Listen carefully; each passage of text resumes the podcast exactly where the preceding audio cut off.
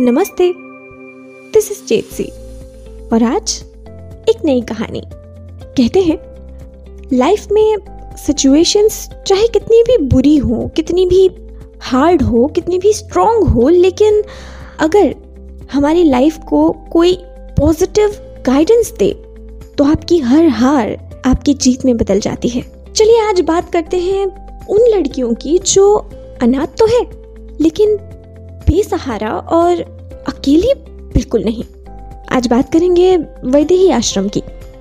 भाग्यनगर तेलंगाना का ये आश्रम नन्ही बेटियों को पंख लगाता है।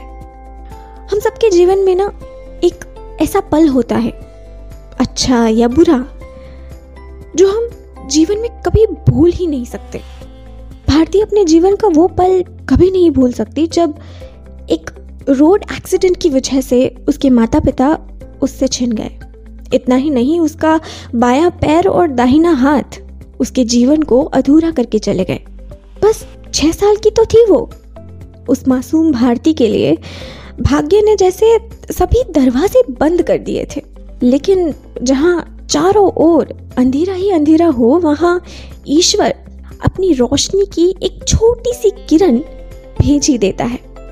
आज भारती बी कॉम में कंप्यूटर साइंस पढ़ते हुए हर किसी को प्रेरणा देती है और ये सब उसके परिवार की वजह से हुआ। भारती के जीवन को नई दिशा, आत्मविश्वास और जीवन का आधार देने वाला उसका परिवार और कोई नहीं, बल्कि वैदेही आश्रम ही तो है।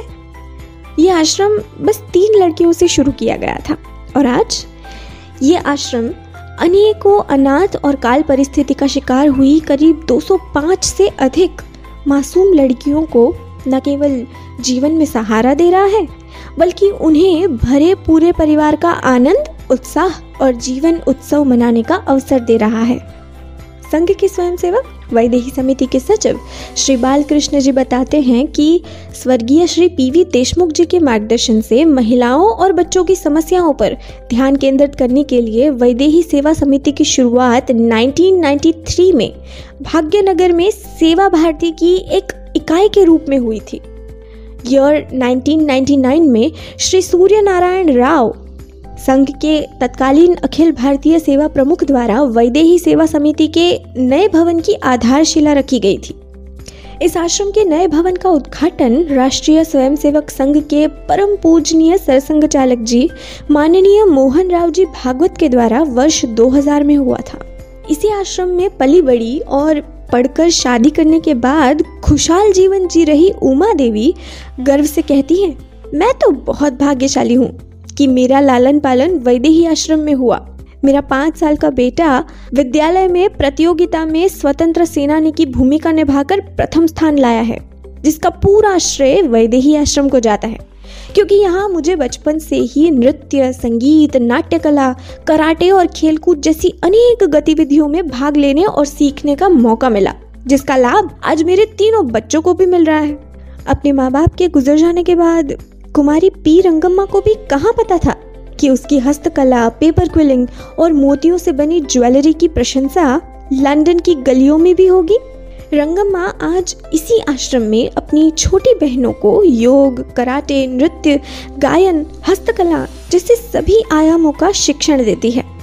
शुरू से ही आश्रम की देखरेख का कार्य और बेटियों का अपने स्नेह और मार्गदर्शन से हर पल सहारा बनती वैदेही आश्रम की अध्यक्ष एम सीता कुमारी जी बड़ी खुश होकर बताती हैं कि प्रत्येक वर्ष वैदेही आश्रम के प्रांगण में कोई ना कोई विवाह या कोई उत्सव, उसका आयोजन हमेशा किया जाता है, जिसमें हमारी बेटियाँ और उनके परिवारों को भी आमंत्रित किया जाता है।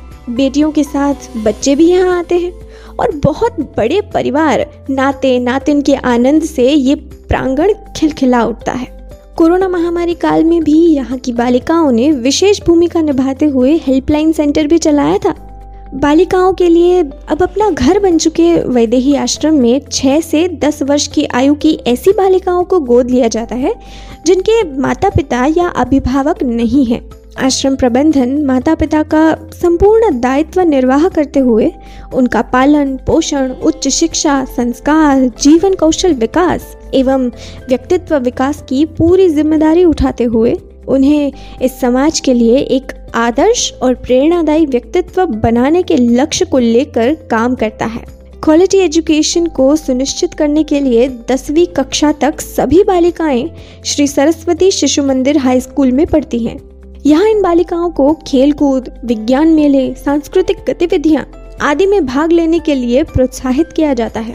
शिक्षा, संस्कार और राष्ट्रभाव जागरण इन तीनों के साथ उच्च शिक्षा पूरी होने के बाद विवाह तक की संपूर्ण जिम्मेदारियों का वहन वैदेही आश्रम ही तो करता है।